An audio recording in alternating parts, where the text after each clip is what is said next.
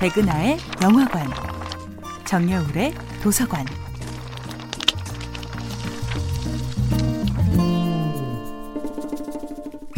안녕하세요.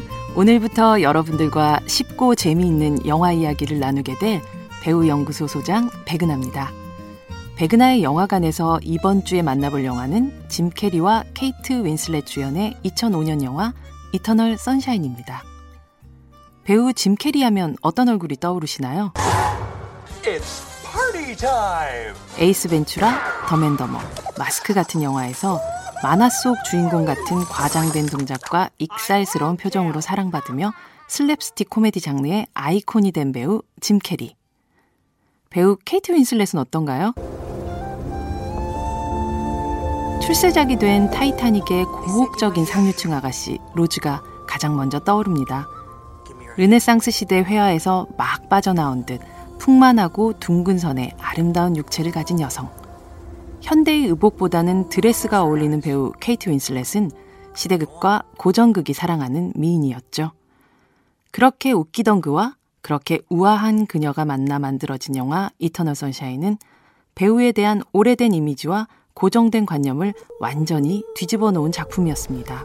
I'm Clementine, by the way. I'm Joel. Hi, Joel. No jokes about my name. 짐 캐리가 연기하는 조엘은 소심하고 조용한 남자죠. 말보다는 스케치북에 끄적이는 그림으로 세상과 소통하는 사람. 케이트 윈슬렛이 연기하는 클레멘타인은 다혈질의 충동적인 여자입니다.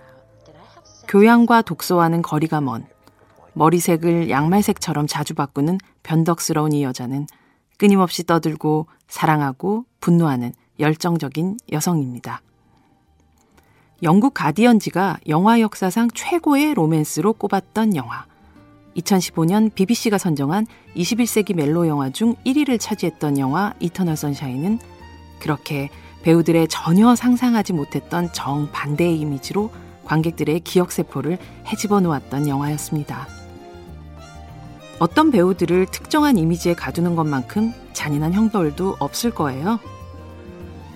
관객들의 고정관념이라는 감옥에서 혼신의 힘을 다해 빠져나오는 배우들의 대탈출극.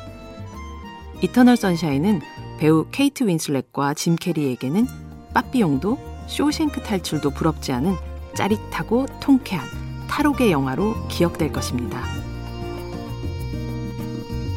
백은하의 영화관이었습니다.